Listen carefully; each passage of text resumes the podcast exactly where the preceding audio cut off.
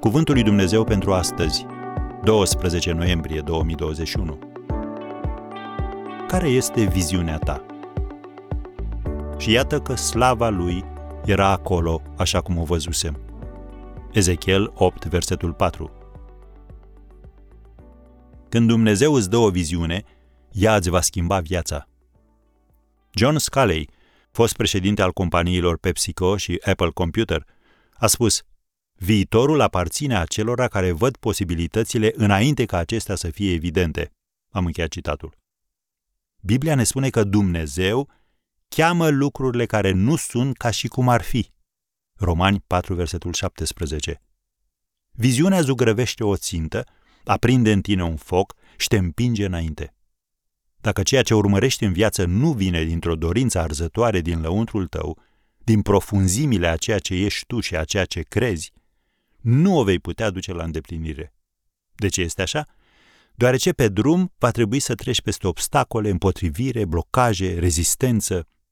Viziunea Esterei a însemnat să-și pună viața în pericol pentru a salva poporul evreu de la anihilare. Ea a spus, dacă va fi să pierd, voi pieri. Estera 4, versetul 16.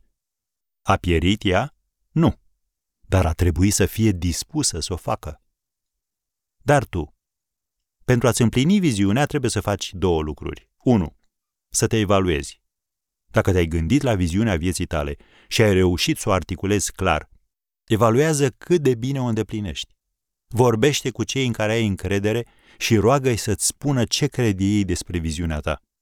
Și dacă o pot articula, înseamnă că o trăiești. Pentru a-ți împlini viziunea, în al doilea rând, exprimă-ți-o în scris. Citim în Habacuc 2, versetul 2, Scrie prorocia și sapă pe table ca să se poată citi ușor. Am încheiat citatul. Scrisul îți clarifică gândirea. Odată ce ți-ai exprimat viziunea în scris, ea devine harta pentru destinația ta.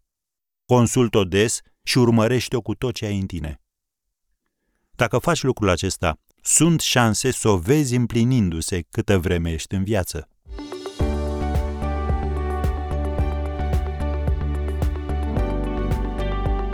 Ați ascultat Cuvântul lui Dumnezeu pentru astăzi, rubrica realizată în colaborare cu Fundația SER România.